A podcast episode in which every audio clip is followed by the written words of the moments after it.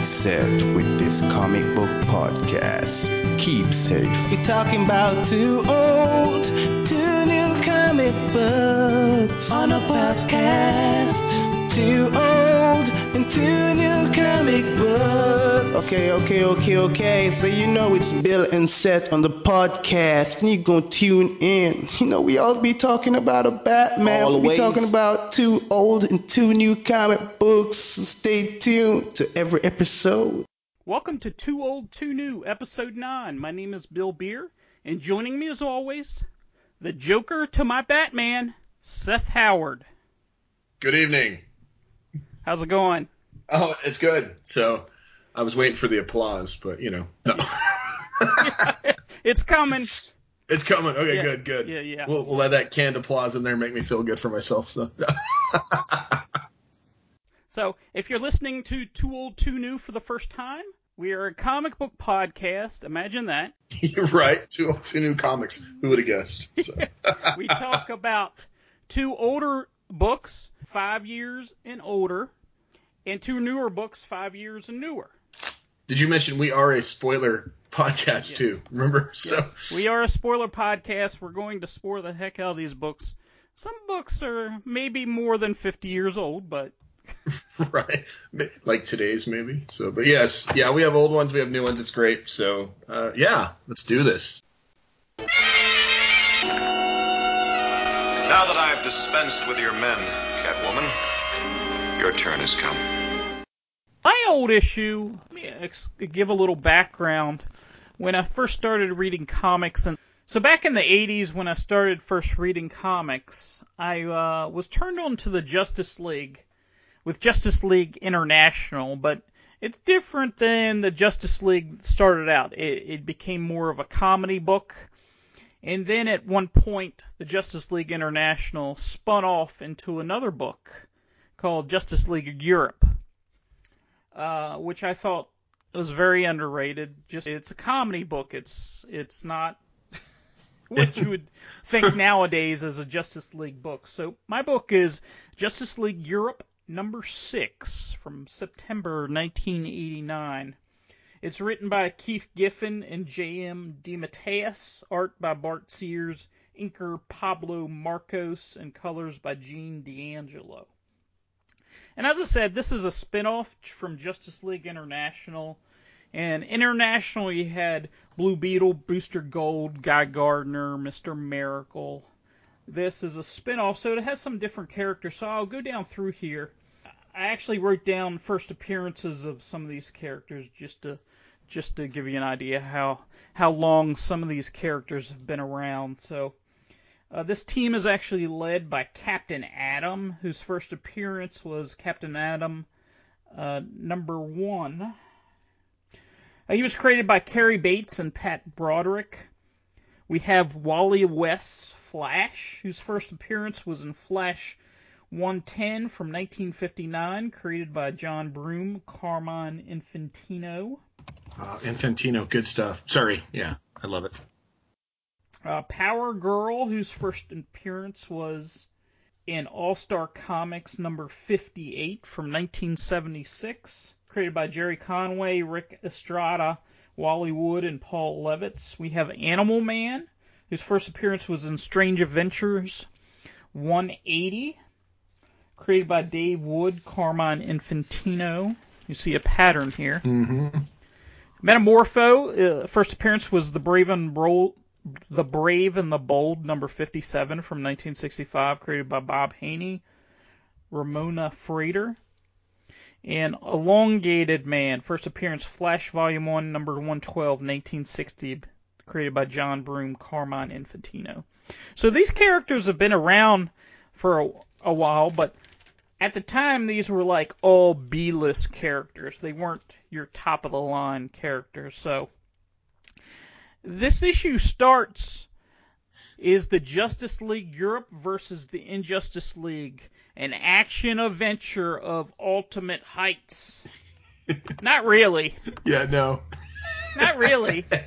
Because the the JLE have been asked to learn French since they're stationed in Paris, France. You got to talk about the cover. You got to talk about the cover. Yeah, yeah, yeah, yeah.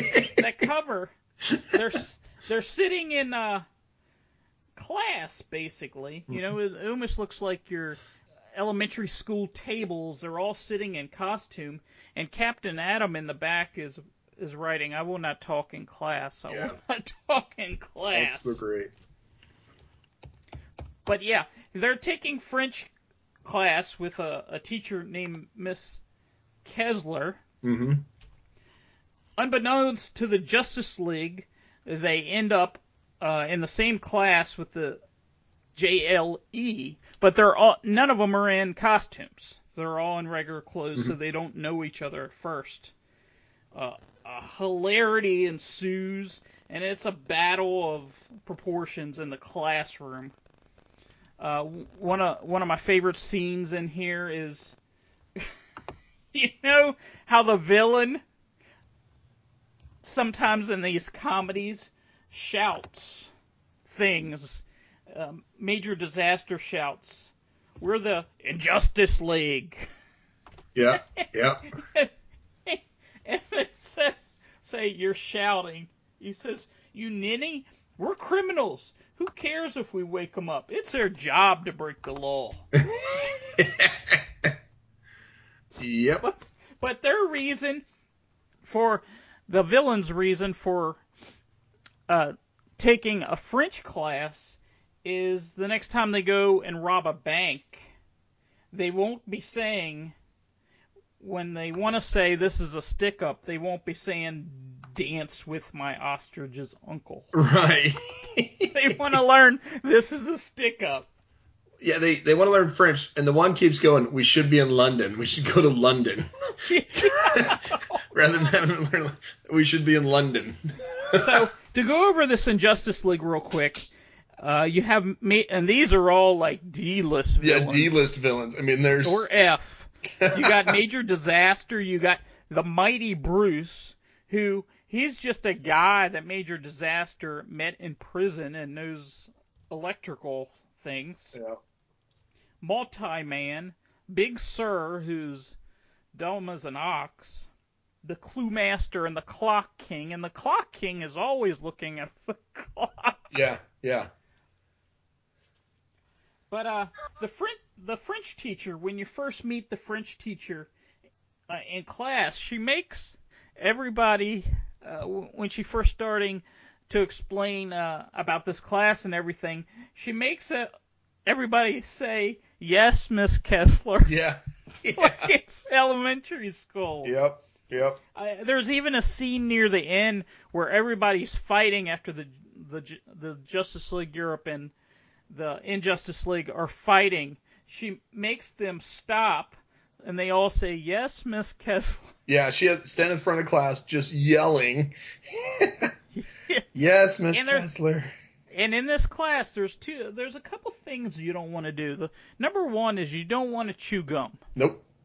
That is not a good idea. No. Or you will be wearing the gum on the end of your nose. Yes. You know, it's funny. I remember hearing stories of a teacher doing that when I was a kid. Oh, really? Totally. It was the weirdest thing. I was like, I remember that. I don't remember anybody happening to anybody, but I remember hearing the story of the teacher making them put it on their nose. So that was the funniest thing. Yeah. Yeah. So multi-man ends up wearing chewing gum on his nose. hmm You see him chewing, and then she says, "No gum chewing." Then next, it's on his nose, and he looks a little upset. Yeah. and the other thing, this is the biggie. When you're in the class, a class with the Justice League, and you figure out it's the Justice League, do not write it down on a piece of paper to pass it to your buddy to warn him. right. And, and he passed it to a member of the Justice League to pass over to the Injustice League also. yes. yes. And then it gets caught by Mrs. Kessler, and she reads it out loud. Yep. And this is the point where the brawl ensues. Yeah, they're all just fighting, brawling in a classroom. Yeah. Yep. So I have to ask you. I remember when I initially said I was going to talk about this book. Right. You're like, ah, this is dumb. Right. So, what do you think about reading this years later or for the first time? Oh or- my god, it's it's as cheesy and dumb as I remember reading it when I was younger. you know, it was it was one of those one. It was like well, not even just the scenes in the classroom. So like um, when Ralph is talking to um, you know, like first of all the art because it's the 80s. Yeah, back then I would remember, oh, that's cool. But looking at it now, it's like, oh my goodness, her hair. Um, Ralph Dibny's Oh, yeah. always a goofy guy anyway. But in the classroom, it it reminded me of a if I had like an episode of Saved by the Bell. Okay. and like Grease, the movie put together, the good guys, bad guys in a classroom fight. It was it's total slapstick and it's hilarious. Like oh, and even then the jokes like Red Fox talking about uh, when Ralph Yeah. Dibny, you know, says Sanford and Son never looked so good because there's a new new uh, hero in France running around calling herself the Red Fox and yeah, but Yeah. it it's one of those where I can look back and see now why a lot of these characters got a bad name and why they stayed B list or C list is because they were being written like this. So nobody ever took them serious. I mean, it, it was pretty bad. So And these guys were were even given at one point they were given a Justice League was part of the Justice League. Oh, yeah. Oh so briefly, they were part of Justice League Antarctica. oh my goodness. It was like I think it was I'm not 100% sure. It was either an annual or a part uh, issue of Justice League Quarterly, but yeah, wow. hilarious stuff. Well, and the thing is, you look at the crew that's there. The two that really have kind of branched out and kind of done their own, or what they've done their own with, is Power Girl, and then Animal Man. Everybody else is still in that B list category. You know, I mean, even then, Animal Man and Power Girl would be B list. Everybody else is like C list now, I guess. You know. And and Wall, Wally West branched out. Oh, Wally West did. Yeah, sorry. Yeah, yeah. Wally did. Um, but beyond that, it was, and then like you said, the D list bad guys just made it even worse. But just the fact that they had the idea to go, hey, let's um, put them all in a class to learn French. It's like, who, who brings that to the editorial board and goes, hey, we got this great idea. So, There is an issue coming up of JLE that has to do with a cat. did Batman throw it? No, no, no, it did not. So Nice. Yeah. so that was my uh, old issue. I so It's definitely fun for a, a fun, lighthearted read. I mean, it's straight up slapstick, almost like Three Stooges. Uh, and so it's funny seeing these superheroes in that position, you know. So yeah. Well, like the part where the big guy was chewing gum, so she makes him take it out, and it's the size of a bowling ball. she goes, "Better yet, let's just throw it away," you know, instead of stick it on his nose. So. and then you had uh, she's just mean. And then Metallo, you know, was sitting there with his trench coat and his hat on, you know, just in class. So, so yeah, it was just it was a great issue to read. It was kind of fun. Yeah. So now not every issue is like this. There Right. there was there was here and there it was like about nothing basically, Mhm. but like the first this was number six. The first five issues or four issues had a a story arc and it was it, it was like an action adventure, but there was some comedy and you know corny stuff mixed in. yeah, But it was one of those things that I really enjoyed when I started uh, reading comics. yeah, this one is definitely corny. So Yeah. good stuff. Things like that only happen in the movies, Robin. This is real life. You know, since our last episode, I talked about I was trying to branch out on stuff other than DC.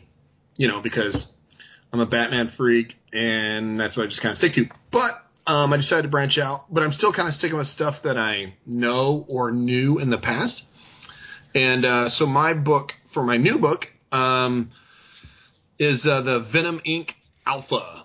Um, Venom, uh, if you guys remember from previous episodes, um, maybe the old podcast, I was talking about how when I first started reading comics, I used to read Spider-Man and Ghost Rider. Yep. Those were the two that I used to read. I, I, quit reading Spider-Man like after the whole Maximum Carnage storyline. I just can't remember why, but that was I remember that was the point when I ended quit reading because I started reading Batman more and just kind of stuck with that, and then like Tales from the Crypt and all that. But I always enjoyed Venom, and I really loved Carnage. You know, those are my two favorite. That like where Batman has his whole line of bad guys that are just awesome. Spider-Man had Venom, and he had Carnage, and they were just awesome. Like I didn't care about uh, Hobgoblin, that Maximum Carnage, Carnage storyline that came out with Demogoblin, which I just didn't care for. Um, mm-hmm. But I always liked Venom and Carnage just because they were just crazy nuts, you know, just like these murderous, you know, spider people. So, so with that, I was like, man, I should really get back into Venom. What really pushed me over was that they're finally making a Venom movie and they're casting Tom Hardy as Venom. I'm just like, okay, I'm gonna like start reading Venom again, and I'm super stoked for the movie. But one, because Tom Hardy's freaking amazing. Uh, two, he's playing Venom, which would be hundred percent better than Topher Grace playing Venom. So, I mean, like a thousand percent better than yeah, Topher Grace so. playing Venom. So, you know, and if anybody know who Topher Grace is, he's Eric Forman uh, from that '70s show. So. so if you want to see the worst Venom of all, watch Spider-Man 3. So it was bad. It was terrible. And your first TV yeah, movie experience of Venom was that. It was so disheartening. And I remember hearing, oh, probably six months ago, maybe longer, that, that they had cast Tom Hardy as Venom, as Eddie Brock. And I forgot about it until um, he made an appearance on one of the TV shows or a quick little blurb talking about they were on set of filming it. And I was like, oh, I completely forgot about that. So I'm kind of stoked. With that note, though, I'm kind of like way behind on what's up with Venom, what's up with Spider-Man. I don't even know. So, um, but I thought, hey, this Venom Inc. Alpha uh, would be a good place to start. Turns out I was wrong because so much gone with on with the suit, but it's still a great issue. So I'm gonna go back and just kind of uh, I'll Google it and see what's been going on uh, with the suit. So so anyway, yeah. So it's um, Amazing Spider-Man, Venom Inc. Alpha or Part One. All right. So uh, as I was saying, so Venom, uh, always been one of my favorite bad guys. He's one of those I wish that like Batman could fight because that'd be a cool match. Maybe they did in some team up crossovers. I don't know. It'd be awesome. And I don't really have too. Eh, sorry. Oh no, go ahead. Go ahead. But but I don't really have too much experience with Venom. I mm-hmm. have, you know, old issues of Amazing Spider-Man when he was wearing you know, the black costume right. back in the late 80s, early 90s. Mm-hmm. So yeah, the first issues I had gotten Spider-Man, because you'd mentioned the late 80s, early 90s, was I I've told the story before. I'd gone in to get tubes in my ears, like the only surgical procedure I'd had before. And my aunt had sent me some comic books, and one of them was Amazing Spider-Man, and he had the black suit on. So that's kind of when I had started reading him. So yeah, um, well the cover to this is awesome. First off, this Venom Inc. Alpha is freaking awesome cover. So, uh, no, written by Dan Slott and Mike Costa. Ryan Stegman was the artist. Uh, Brian Reber was a color artist, and the letterer was VC Joe's Carmagna. Carmagna. I'm gonna pronounce that wrong, but yes. But the cover is amazing to this. Basically, it just kind of tells you what's going on with you know Peter. Things are uh, worse than ever for Peter Parker. His company goes bankrupt, and Peter has to no choice but to crash on his girlfriend Bobbi Morse, aka Mockingbird's couch uh, with a full time job at the Daily Bugle, science editor, and his Aunt May to worry about. Only Peter's daily patrols as the Amazing Spider Man have given him any kind of comfort. So he's kind of hit rock bottom now, in a sense. So then it says uh, things aren't going so well for Venom either. After uh, months in space, the symbiote is back in New York and reunited with Eddie Brock, but its behavior has become erratic and now requires a unique serum to keep its violent impulses in check. In exchange for this serum, Venom has been covertly helping Alchemax, a chemical and uh, conglomerate, central something experiments, basically. the text is really small. Whatever. Eddie Brock is working for somebody to get a serum, to get the serum, basically. But the uh, and the interior page, it's just kind of cool, classic Venom versus Spider-Man. So again, I don't know what's been going on with it, but it sounds like the beginning of Venom, honestly, where the suit's erratic, Eddie Brock can't control it, and just goes nuts because you know Spider-Man got rid of it somebody else is wearing a suit and they were being followed there's an internal camera or something so they could see the action. But uh, apparently there are numerous suits now. So that's something I have to look up and be like, oh, okay, that's cool. Yeah, that's something I, I never realized, and I never heard. Either did I. Character. Yeah. Yeah, so there's this gal running around in the Venom suit, and she's basically fighting crime, like Spider-Man would do, but um, she's kind of live streaming and talking to somebody uh, as she's doing it. They're, you know, they got video of it as it's going on. Hmm, kind of like Batman and maybe Alfred, so or the Oracle, but you know. But this gal is just kicking butt, wearing this Venom suit. Looks pretty sweet. Kind of got sp- spiky hair, so it looks like Sonic the Hedgehog, honestly, on the top. So Um, but she's there. These these guys are attacking this gal. She jumps in, and all of a sudden she's, oh, I got to leave. There's an alarm going off, so I got to go save somebody else.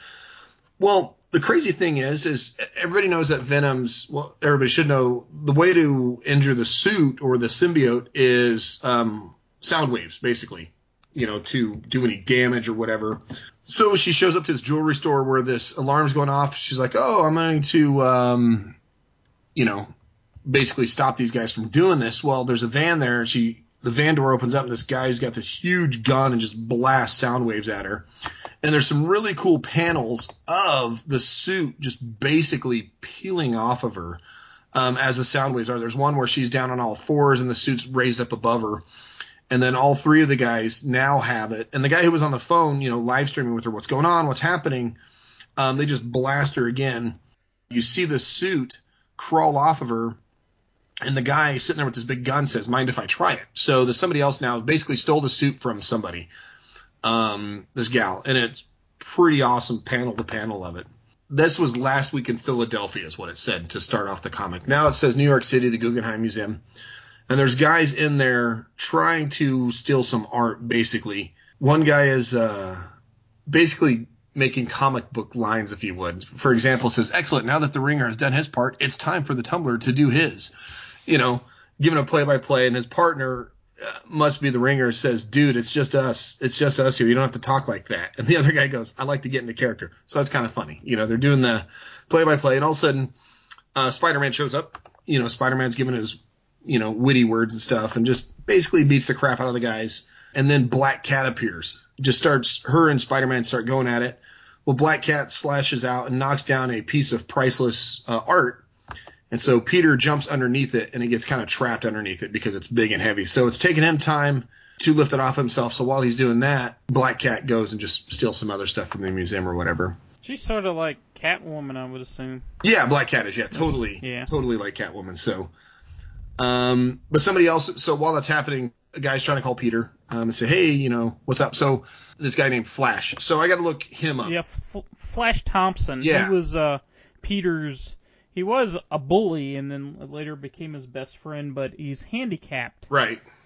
which you see in this book. But when he was it, Agent Venom, Mhm. he was like a super spy or something, and he was like Venom, but not a villain Venom. He he like could control Venom. Yeah, yeah, exactly. I remember reading a little bit about him. So, but now him and Peter are buddy buddies, and they're just talking about. And so Flash was the guy who was talking to the gal on the phone who had the other had the other suit, right? Yep. Yep. That was him. Yep. And he just kind of explains, hey, the suit's gone, and then all of a sudden you see this huge Venom. The next panel is just destroying somebody, just beating the crap out of him. I mean, this is the Venom that I know. so uh, going on. Venom must have been working as a good guy, you know, because like the other one was the suits were, and this guy was, you know, basically selling guns, but he's trying to sell Venom. They're all fake. I was just ripping the guys off. I'm selling them fake guns and ripping them off. Guys them for stick ups, you know, whatever. He he paints the tips the tips black rather than the orange. So Venom's just, you know, kind of threatening him. He goes toys. He goes talk about fear and, you know, then just slams the guy into the ground. You know, the guy's kind of dressed in a superhero outfit and just, you know, basically kills the guy almost. All of a sudden he says, no, stop. It's Eddie Brock. This is the Eddie Brock Venom that we know. And he's like, he's an idiot. Do not murder. We do not, uh, we don't need to murder idiots. And that's Eddie talking to the suit, the Venom suit. Yeah. So he's really having a, really having trouble controlling the suit. Right. Yeah. He, yeah. It's it's getting to him, and he's trying to figure out what's going on. Why is that happening? Basically, He- he's having a hard time controlling because uh, we could always pretend they were real guns. Who'd care? Is what the Venom suit says to him. So Eddie is able to overcome it, and it's kind of cool because then the suit just kind of rips in half, you know. And Eddie's telling him, you know, what's gotten into you. Uh, he goes, I know where we need to go. So basically, Eddie needs to go get some more serum. Uh, and the suit's telling him, you know, it's really cool because the suit's talking to him again like it used to. And he says it's time to get some new medicine. Anyway, Eddie Brock shows up, get his medicine, and then there's another guy, which is Flash again, you know, but he's got he's here to see uh, Liz Allan. Ends up getting kicked out because he's come to see somebody else at the chemical place uh, where Eddie Brock is. Well, Spider Man has been following him to see what's going on, basically. And Eddie's in there talking to a doctor. Hey, I need some more serum. Uh, we got to get this fixed because the suit is uh, keeps screwing up. You know, he needs a serum that can evolve with the symbiote because the symbiote is doing that. So they're trying to make serums that evolve with the symbiote, kind of like a virus in a sense. You know, like the flu virus every year is different. Yep. And that's kind of how they're trying to handle the suit. It's always a different serum. Anyway, this doctor's telling you know, there's these huge containers full of the serum that he's been making. And basically, the doctor's saying a large sample size left, it can accidentally end up killing the symbiote, you know. And Eddie just kind of freaks out, you know. He doesn't want the symbiote to be killed, obviously. And then Flash is here to say, hey, I want to make sure that the suit doesn't hurt anybody again. So Flash wants the suits to get rid of, basically, where Eddie's like, no, you can't. You know, he goes, it's not about control or following orders like a soldier. It's about us. We are Venom. So Eddie, you know, basically turns into Venom right in front of him. And uh, Spider Man can hear what's going on. And the cops are coming in because it sounds like a. Uh, he called the cops. So the cops are coming in. Spider Man's breaking in. Spider Man's got to take out the cops. And by that time, Eddie and Flash are just kind of having a back and forth talking. Well, the symbiote is pulling off of um, Eddie and wants to go to Flash. You know, it's kind of torn between the two Flash Eddie, Flash Eddie. Which yeah, is it's a, very conflicted, which is Yeah. very cool. There's a very cool panel where it's in the the head's in the middle and it's Yep. the rest of the body is. and both of them are screaming. Yeah. Yeah, yeah. It, it's really sweet where it's deciding who to go to. Well, then the doctor's like, well, I'm just going to check on what's keeping security. He's trying to ride off in his wheelchair, and all of a sudden Spider Man's there. So Spider Man shows up. So the great thing is this line where he says, Look, I'm here because my best friend and my worst enemy, so Flash Thompson and Eddie Brock, are turning into turning your lab into a Cronenberg film. Weird but true. So if you know anything about David Cronenberg films, and then you see the panel in the back, it looks like a Cronenberg film where the symbiote suit is like going between Eddie and Flash and just trying to. It's just a mess. Basically, the suit is. It's this big mess, nightmare, and uh, Spider-Man's ripping pieces of it off, and he's throwing it piece by piece into the big tubs of the material up there. And so what? Uh, he asked the doctor, "Hey, what is that stuff up there?" And so the doctor says it's an astrobiological serum that in small doses regulates the hormonal output of the symbiote and interrupts its ability to. And he goes, "Got it. Hurts symbiotes, harmful to humans." is what Spider-Man says. So he jumps up and then just pushes it from the wall and then just knocks it on to the Venom suit, onto Eddie and Flash Thompson, you know, onto the symbiote suit. Just kicks it over this huge container of it, spills all out, gets all over. And all of a sudden Spider's like, Flash, you okay, buddy? And not Venom. He goes, Yeah, I'm good, not Venom. So so not Venom, in fact. And all of a sudden this white suit Spider-Man appears. He says, I'm anti-Venom. so a complete new suit was created out of this um, being spilled on him. So after that shows the guy who was getting beat up by Venom earlier in the bar, you know, talking about how uh, thought it was going to get eaten, you know, and uh, the, the bartender tells him he smells like pee. so uh, then he's got an offer he can't refuse. And then uh, somebody spits some venom serum onto him, which is crazy. Not the, the symbiote onto him, kind of spits it onto him, and says, "No, don't, don't." He falls down. He says, "Don't worry about a thing, boss." And his text goes into black. So now he's got a venom face. He goes, "Oh, I don't. I'm just a kind of maniac. Welcome, looter. You just became a made man." And all of a sudden, there's a whole room full of guys standing there with just like venom faces, you know, from the symbiote. So apparently, the guys that stole the one earlier have turned it into something to make their own gang. So yeah, it's an awesome issue to read, basically, to get a good start back on Venom. I have to go back and read some of the old story, but uh, this is a comic I'm going to continue reading just because it seems pretty sweet and what's going on. So because it's got Venom back and the Venom that I know and love from when I was a kid. So what did you think of the issue? No, I think this is a very good jumping on point for somebody, and you don't really need to know a lot about Venom.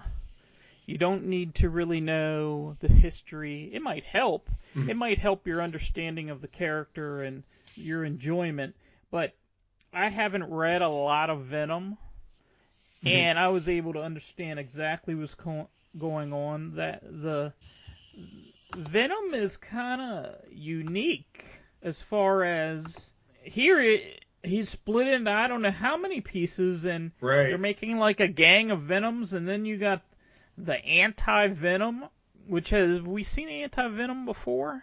I haven't. No. So yeah. No. Okay. So I don't know. It's interesting, but Eddie Brock still appears like he's got part of the Venom on him. Mm-hmm. Yeah, totally. But th- there at the end, it's a good good setup with, you know, all these guys are like the Venom gang, but this is probably what some of these comics need to do when they have a movie coming out. You need like a special crossover type things to get people excited about the character again. Yeah, definitely. I know he's had a series on and off. I don't know if he currently has a series because I really haven't delved too much into Venom and Spider-Man as of late. So very cool. The artwork is great. Yeah, the art's great on it. So you know, it's sort of a cartoony like art, but it still has a lot of descriptive. It's perfect for Spider-Man that can bend into all those different, you know, very uh, gymnastic type jumps and different things. Right. Yeah, it was it was it was a great issue and like I said like you said too, it's a good one to start back on. Yeah, and it looks like it's crossing over through some of the Amazing Spider-Man issues, and the I I see it down here now. Venom is up to because they changed the number of Venom Right. to number like 160 or something like that. So let's take a break here, and we'll be back.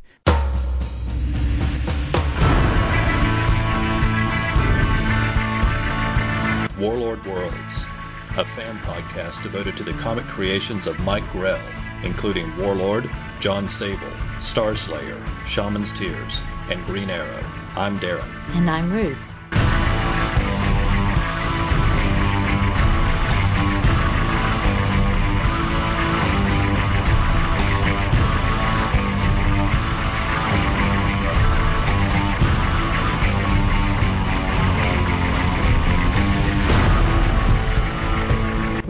Join us as we discuss the stories, characters, and art in the many excellent comics from writer and artist Mike Grell. Warlord Worlds is available at podbean.com and on iTunes and Stitcher. Find us at warlordworlds.com. Damn good coffee. And hot. Our next book is going to be my new book, and my new book that I picked was Spirits of Vengeance number three from December 2017. Spirit of Vengeance number three is a mini series. In this mini series, we have a cast of characters who, I guess you could say, the team is. They don't officially call them Spirits of Vengeance, but that's what the team is.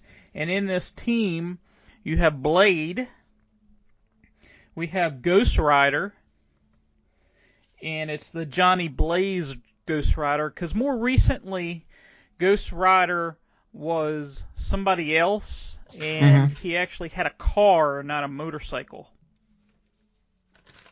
That's interesting. and yeah. And the two other characters, and I'm not super familiar with, and that is Damien Hellstrom and Satana Hellstrom. They're actually the son and daughter of Satan, and they've been around a while. They've been around the 70s. Damien Hellstrom actually had his first appearance in Ghost Rider number one from 73, and then Satana, the sister, had an appearance also in 73. It was in Vampire Tales. Very cool. But yeah, that's our that's our four characters of uh, this comic. I'm I'm right in the middle. I picked this issue because I'm right in the middle of the series. I enjoy Blade's one of my favorite Marvel characters, and I really like Ghost Rider. Also, that's why I picked this one. I always liked when there were word balloons on covers. It goes kind of old school, you know what I mean, with uh, word balloons. And on this one, they use the title in, in the word balloons, and one of the character Roseanne lifting up Ghost Rider by his chest and says, "Are these the spirits of vengeance pathetic?" it's a, they have like the question mark in the wrong place, and Right. here they're in the wrong place. Get you guys into where we're at so far at the series. The basic story at the at the dawn and ti- of time, heaven and hell had forged a pact called the Covenant. they're always at war, but they have a ceasefire at this covenant occur where they change the rules of engagement, where they renegotiated how they basically have battle. Pre- previously, Johnny Blaze was handed a silver bullet by a dying angel, sought out Damien Hellstrom for some answers. Unbeknownst to them, this silver bullet belonged to a sorcerer named Nicodemus, who tried to reclaim his his medal that and he has tasked a lieutenant called Roseanne the Night Jackal. That's just a cool name, the Night Jackal. Right, yeah. And and she's trying to prevent I guess it's a she, it looks like a she, but trying to prevent the knowledge of the existence from spreading, trying to kill Johnny Blaze and Blade for that matter and whoever is else. With this silver, what they're trying to do is create a weapon that will actually kill an agent of heaven or an angel for good. That's basically the gist of what happened so far. We get into this book and we find what the silver actually is, which is kind of interesting. Mm-hmm. It's kind of interesting because you find out that the silver coins that were given to Judas is the curse silver, and they were 30 pieces, and well, the one that they are trying to retrieve was made into a bullet. This silver was found and sealed away and guarded for centuries by human beings until one of the human beings decided to sell to the highest bidder. As the story goes along, you have Damien Hellstrom and Blade and Ghost Rider, Johnny Storm, get attacked by this Roseanne, the Night Jackal, trying to retrieve this silver. And she actually gets the silver from Damien Hellstrom and the three it's actually four because Satana's there also. They're still trying to figure out what's going on because they don't realize what the silver is, what it's for, or what the purpose is. So they're in the dark, and the re- as the reader see what's going on as it's playing out. It ends up that Blade and Satana hid to this place called the Port of Brimstone, which is supposed to be miles under Manhattan. Blade described, and this is the best quote of the whole book. a wrench hive of scum and villainy. Yeah, what's that sound like? Yeah, we never heard that one before, have No, never. Yeah. Hmm. That's funny. They go there, there's some interactions between some of the creatures there. They all look crazy. They end up running into the person that had acquired the silver and sold the silver to this Necrodamus. A woman. You didn't get a name, but she was going to explain to him what went on and what was going on. And on the next page, you have that they finally gave that last piece of silver to this creature called the Dark Dwarf Ragnar who has finally made this weapon that that is able to destroy an angel or kill an angel. So one of the reasons why I picked this book is I really enjoy the characters in here, and I haven't seen Ghost Rider really Johnny Blaze Ghost Rider in a while where I read about him. I like I like the story so far. I like the interactions that we're having. The, the one thing that I do not love is the art. Yeah, like there's some panels that are awesome, but then there's some of it is just like uh, you can tell they use the computer a lot in some of them, like for the action and moving stuff. And then there's the one panel of the uh, Dark Dwarf when he's hammering. It looks like a cheesy Disney villain smile when it's kind of just a smile and eyes. Yeah. Uh, it's yeah. that's what that's what this artwork sometimes reminds me of is a Disney movie. Yeah. You know, some of the facial expressions. I did not like the look of Ghost Rider, and at first when I was reading this, uh, did they change the look of Ghost Rider? But they really didn't because from the cover you can tell it's the same old Ghost Rider. It's just this artist's interpretation of Ghost Rider. He looks kind of cool from a distance when he's on the bike. The Yeah. way it's flaming out. But there's a panel on there where his arms and legs are so skinny they look like toothpicks almost. Yeah, they're making him a whole skeleton almost versus, you know, like the instead of just the face we normally see or something, you know. So, yeah. I do I do like the story so far. I'm not gonna say it's the best story I've ever read. I am in, enjoying it. It's something that I have enjoyed. So, and these characters you don't see them in a lot. It's not like these are a a a list characters that you see all the time and they always have a book and it's always in something. I mean Blade. I don't know how many appearances he's had in the last ten years, but it's probably not been only a handful. Well, in the one scene with him when they're in the cantina, ha ha, no, is when the uh, the guy's saying uh, comes up from behind him. Your time's over, and our kind will be looking for payback. Since you're here, might as well start with you know those two vampires, and he just kills them both. Obviously, it's kind of uh, cantina a la Star Wars, almost. It seems like, just like we said. So I was like, that scene almost seemed like Obi Wan and Luke, you know, and Mos Eisley. So. Yeah, it was it was two vampires, but one of them had two heads.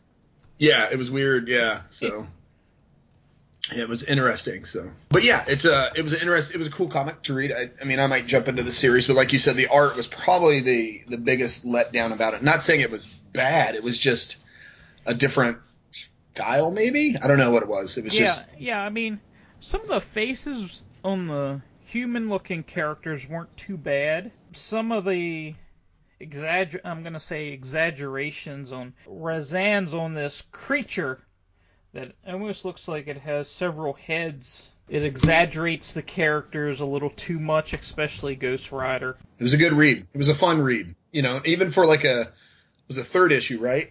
Yeah, it was the third issue, and I think they're doing like six. Cool. You know, and that's what comics should be about. It's it's fun. I mean, Mhm. y- you get away from the seriousness of life and Right. Get back to the uh, I want fun fake stories, not reality, because I use my comics for escapism. So, but yeah. yeah, absolutely. Oh, that really hurt. I'm gonna have a lump there, you idiot. Who throws a shoe? Honestly.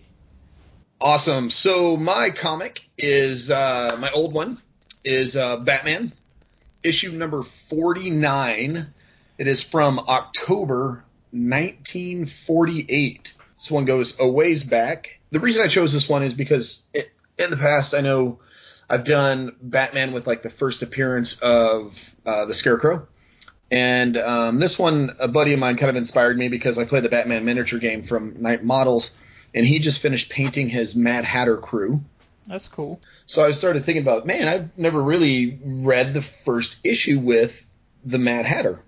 So I went and did some research and found, oh, it's issue 49. So great. Decided to read it. So this is the first appearance of the Mad Hatter, but also as someone else in uh, Bruce Wayne's life. That would be the very beautiful Vicky Vale. The redheaded Vicky Vale. The redheaded Vicky Vale. We need that sound clip from uh, Batman, you know, with Prince going, Vicky, Vicky Vale from the song. Who was that? That was uh, Kim Basinger, right? Yeah. Was Vicky Vale?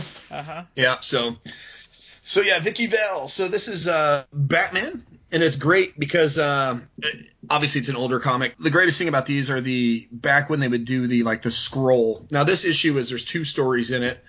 Um, this is the second story in the issue, but I love just uh, I'm gonna read the scroll and we'll just go page by page. You know, it says lights, action, camera. Let's focus on a new menace in Batman's life. But this new menace, and menace in quotations, is a pretty one, for it is Vicky Vale, girl photographer. and it says Vicky will climb the highest mountain, swim the deepest seas just to get a picture. So you can imagine what lengths she'll go to to get a picture proving Bruce Wayne is Batman.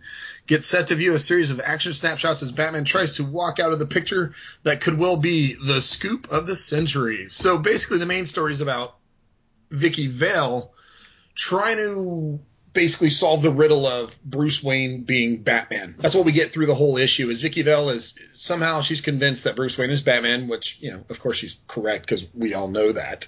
but the Mad Hatter story is kind of like a side note to the Vicky Vale story. Basically, when we first interact with her, is Bruce is at some yacht club dressed as a sailor, which is hilarious, or a captain, I guess, with his smoker's jacket and his captain's hat. And Vicky Vale came in to um, get some pictures of Bruce Wayne. Now, there's no backstory on why Vicky thinks Bruce Wayne is Batman, though. So it's just they just kind of started out, hey, this is what we're gonna do. So and uh, so of course Bruce is flirting with her here and there, and she decides to take pictures. And after that first meeting, there they're at they're in the yacht club still, and that's when Mad Hatter shows up with two of his goons. The great thing is, is he looks exactly the same still. You know, from what we saw current day to from now to back then, it's the same look. Small man, large hat, looks like Mad Hatter. You know, picture Tom Petty and his "Don't Come Around Here No More" video. So yeah.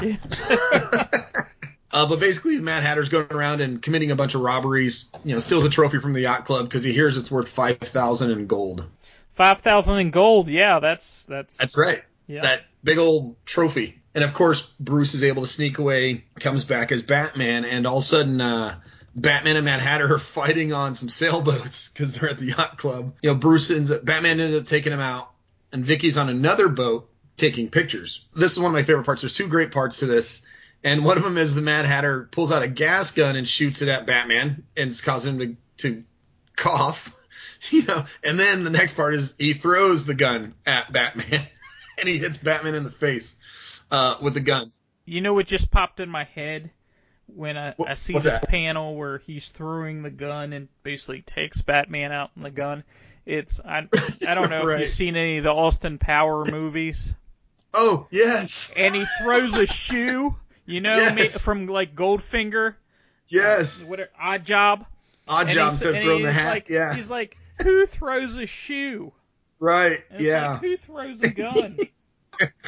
Well, it gets better in what gets thrown later. So the key to him getting hit in the chin with a gun is that um, so he gets a little cut on his chin. So Batman does. Vicky Vale tells him put some iodine on it, which is hilarious because when I was a kid, that's all we put on cuts and scratches was iodine. We had this bottle of iodine that my grandmother had, my mother had. That it was just iodine. So yeah.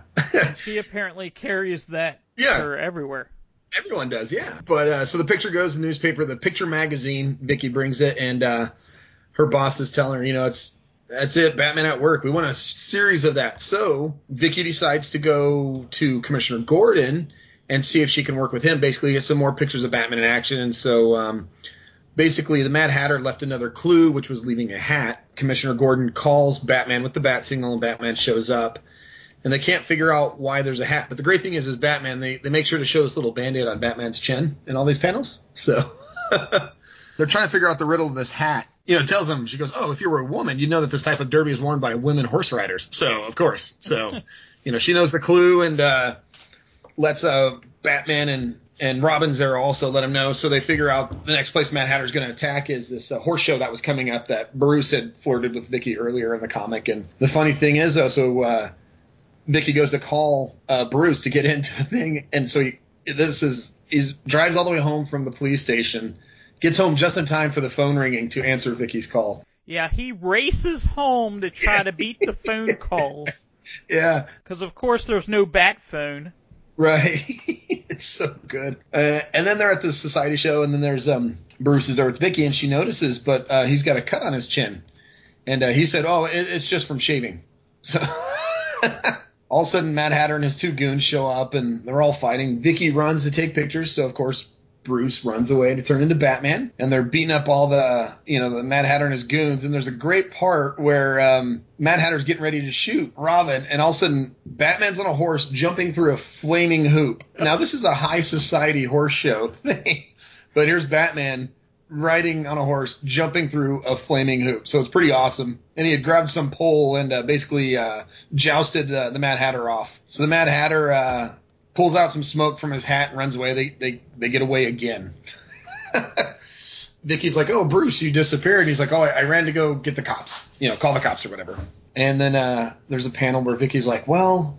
Every time Bruce disappears, Batman appears, and there's that cut on Bruce's chin, like Batman's. I wonder if it's possible Bruce's Playboy pose is just an act. She decides to go back to her dark room, and she superimposes a picture of Bruce Wayne onto the picture of Batman that she has, and of course, it's a perfect match. And uh, but she wanted to be able to prove it even more, so um, she decided to put some fluorescent powder on her hand, and she thinks she's going to trick. So somehow Batman gets a hold of her, and um, Batman, they meet at the police headquarters, and Batman says, "Okay, that's great. Let's go to the Bat Cave. We got a clue. We've got to do an examination of some hat, you know." So Vicky still has his powder on, and she asks, "I've always wondered what it was like to wear Batman's glove," which is the strangest thing. And his glove is glowing when she puts Right. it on. Yeah, yeah. So she puts it on, takes it off. She's in a dark room, so basically the glove, the powder makes the glove glow. She figures that the powder will then transfer to Bruce's hand later on, so if it's glowing, she'll tell. Not that you know Bruce doesn't wash his hands or anything, apparently.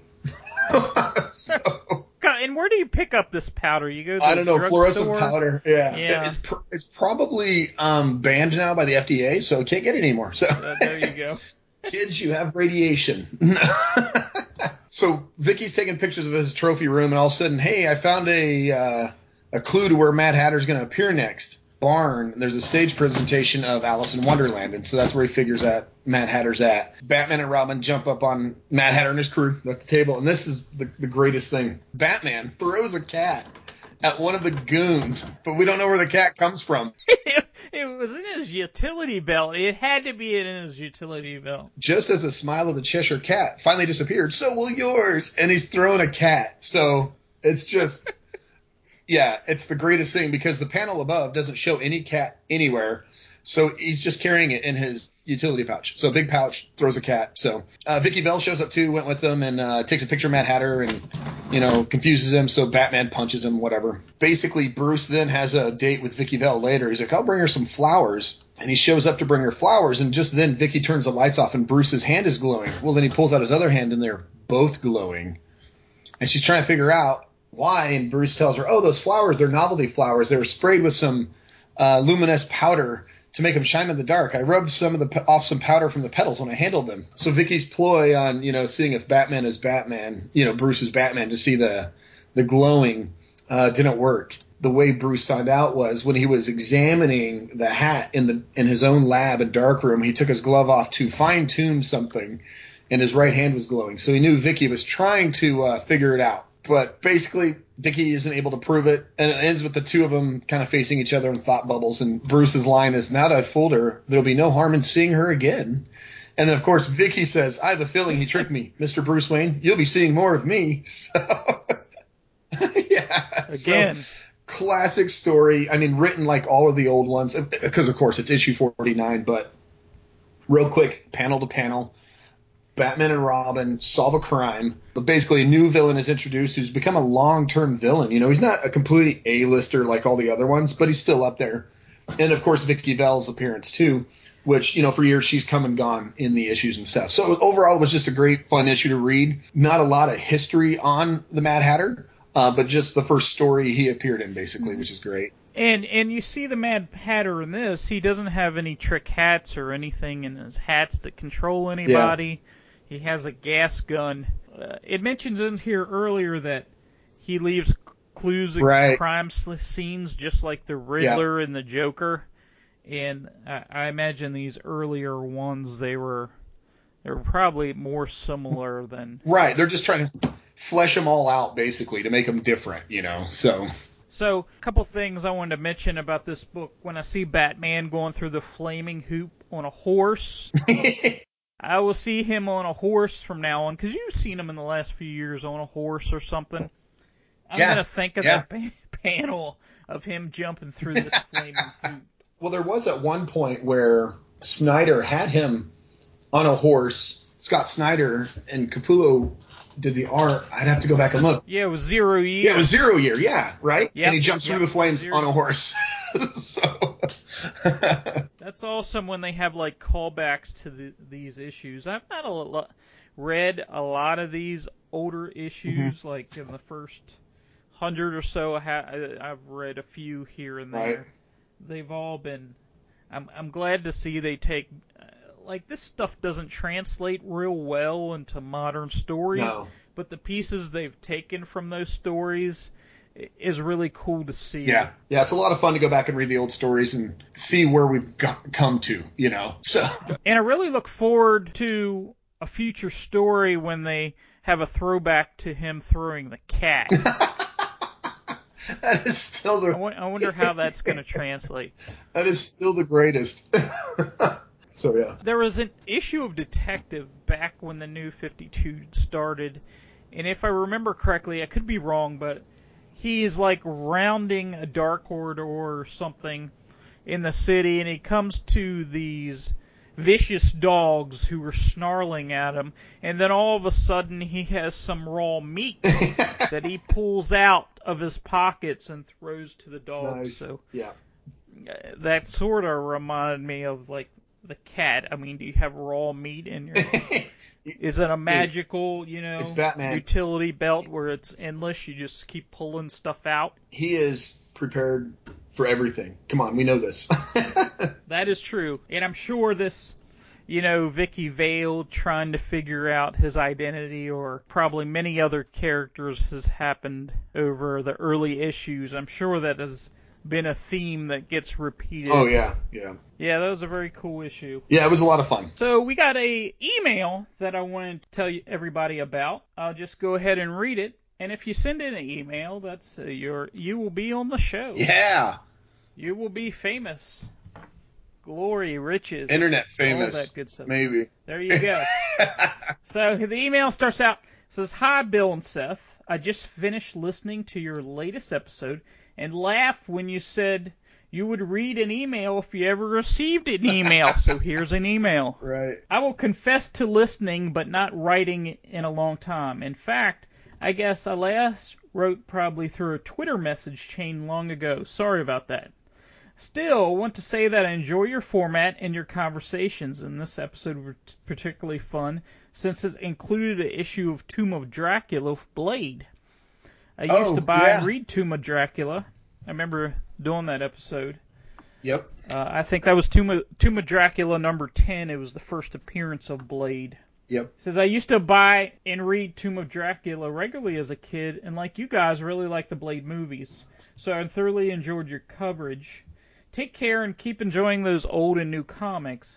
And it's Darren, and I've interacted with Darren, and he is from the Warlord Worlds podcast that he does with his wife Ruth. Warlord Worlds is a Mike Grell podcast. Very good, in fact. I've listened to it. You should check those guys out. And thank you very much for the email. You right. We'll read it. Come on. And if you would like to join the conversation, we have an email address. Yes. Of course. It's too old too new podcast at gmail.com. We are on Twitter at too old too new. I'm at Gatha Knight 13 and Seth is Seth Must Die. You can catch our episodes. We're on iTunes, Google Play, Stitcher. So, is there anything else you'd like to add? no. Thank you for listening to Too Old Too New. Until next time, for Seth, I am Bill, and we will see you later. See ya. We have come to the end of another exciting episode of the Comic Book Podcast, hosted by Bill and Seth. Join us next time. We review two old and two new comic books. Watch ya!